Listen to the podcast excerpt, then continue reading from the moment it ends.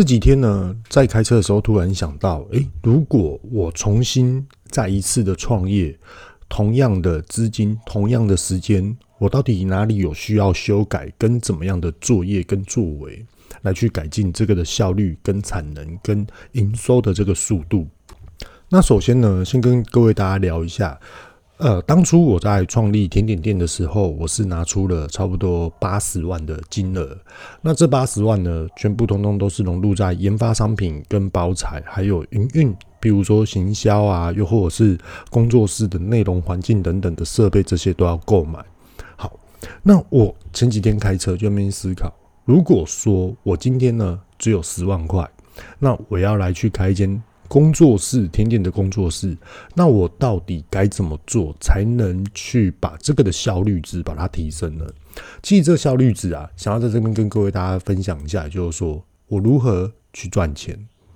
其实最主要是这样。好，那我就一一的解说。如果说我重新来过一遍，我就十万块钱，我到底该怎么做？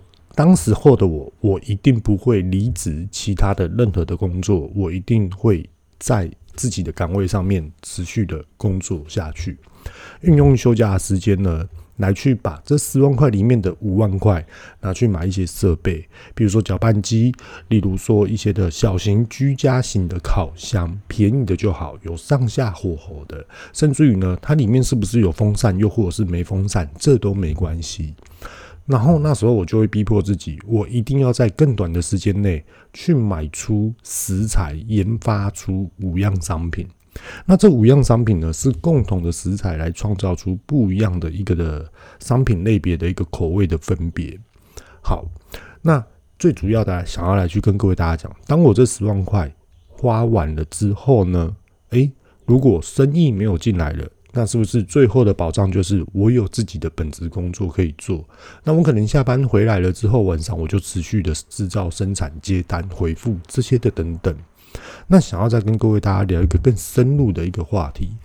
今天呢，我们想要做这件的工作室，又或者是我们今天去工作，为了就是什么？诶，有赚钱可以填饱自己的肚子，这不为过。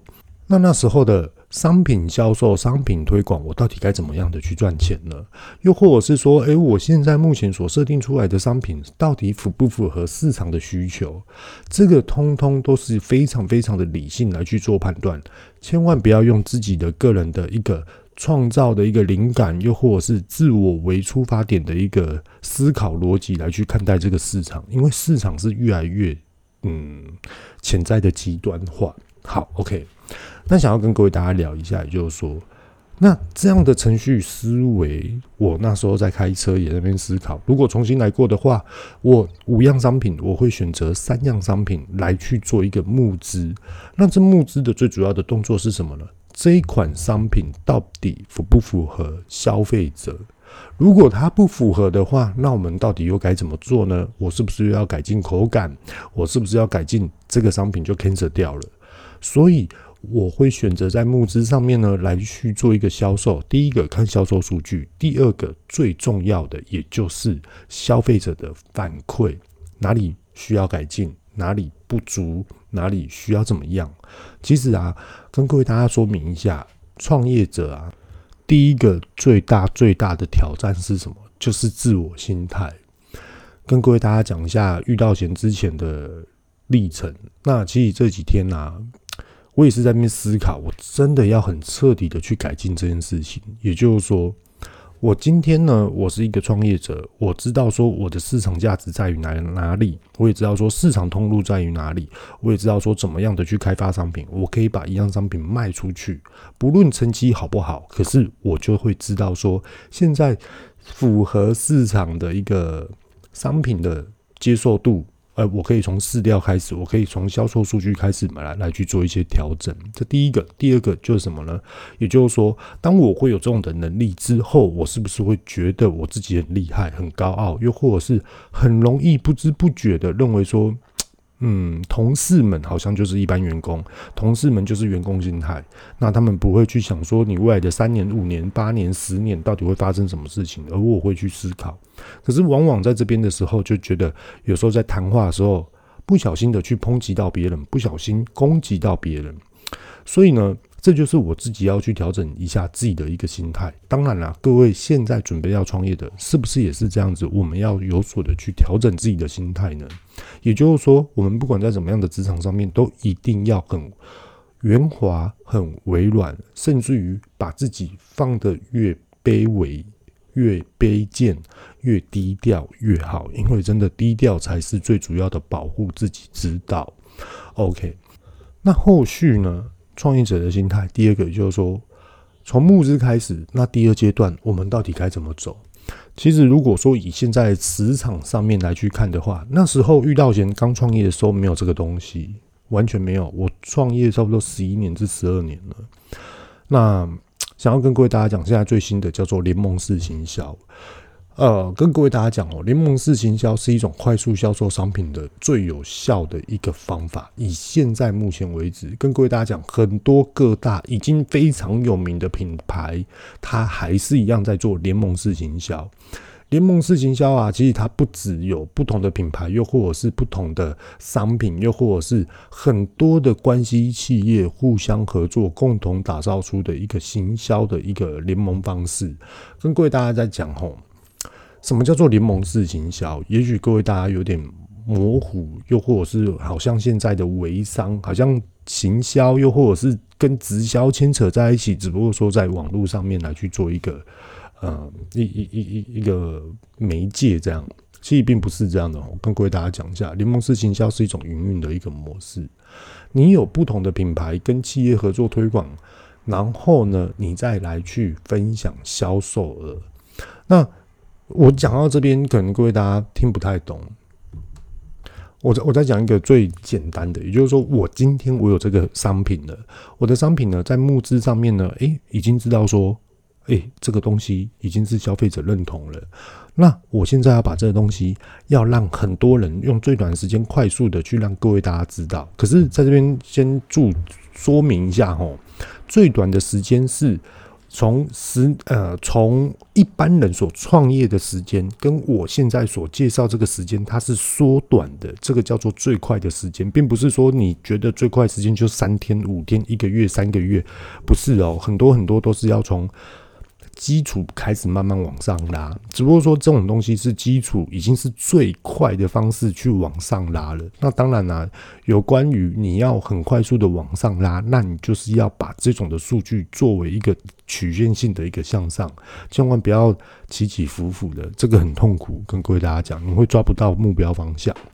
所以说不要这样子去做。所谓的联盟式行销呢，也就是说，我今天有一个商品，那我这个商品呢放在一个地方，那我放在这个地方呢，我就要号召很多 KOL 啊，又或者是口碑啊，又或者是呃很会。